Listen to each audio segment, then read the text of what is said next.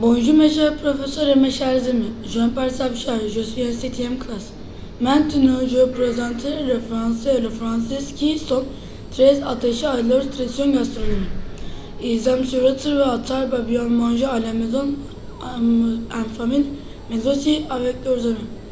En effet, on peut dire que le repas est un moment de fête pour eux. Les Français mondialement reconnus pour sa gastronomie. Et les Français sont fiers de leur gastronomie et de leur spécialité culinaire.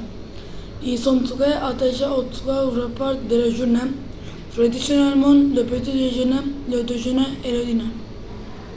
Ils préfèrent les restaurations rapides et bon marché. Voilà les entrées les plus typiques en France. Sandwicherie, ici ils mangent des sandwichs traditionnels. Restapus, c'est un endroit où ils mangent très vite. Friterie, c'est un restaurant sur rue. Ils mangent des frites et des hot dogs. Saladerie, ici il y a des crudités et des salades. Brasserie, ici il y a des plats de jus. Crêperie, ici il y a, de- il y a les crêpes sucrées et les galettes sales au fromage.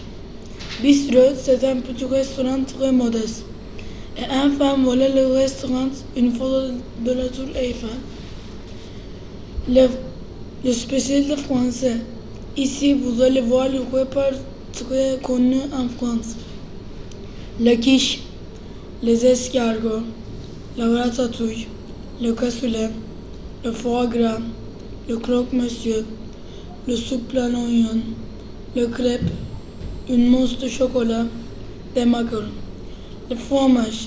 Voilà le fromage qui est très important dans la cuisine française. Il y a plusieurs types de fromage, le camembert, le reblochon, le babybel pour le petit, le gruyère, le vin.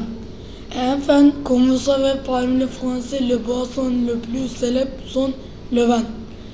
Il y a beaucoup de vin, le vin rouge et le vin blanc.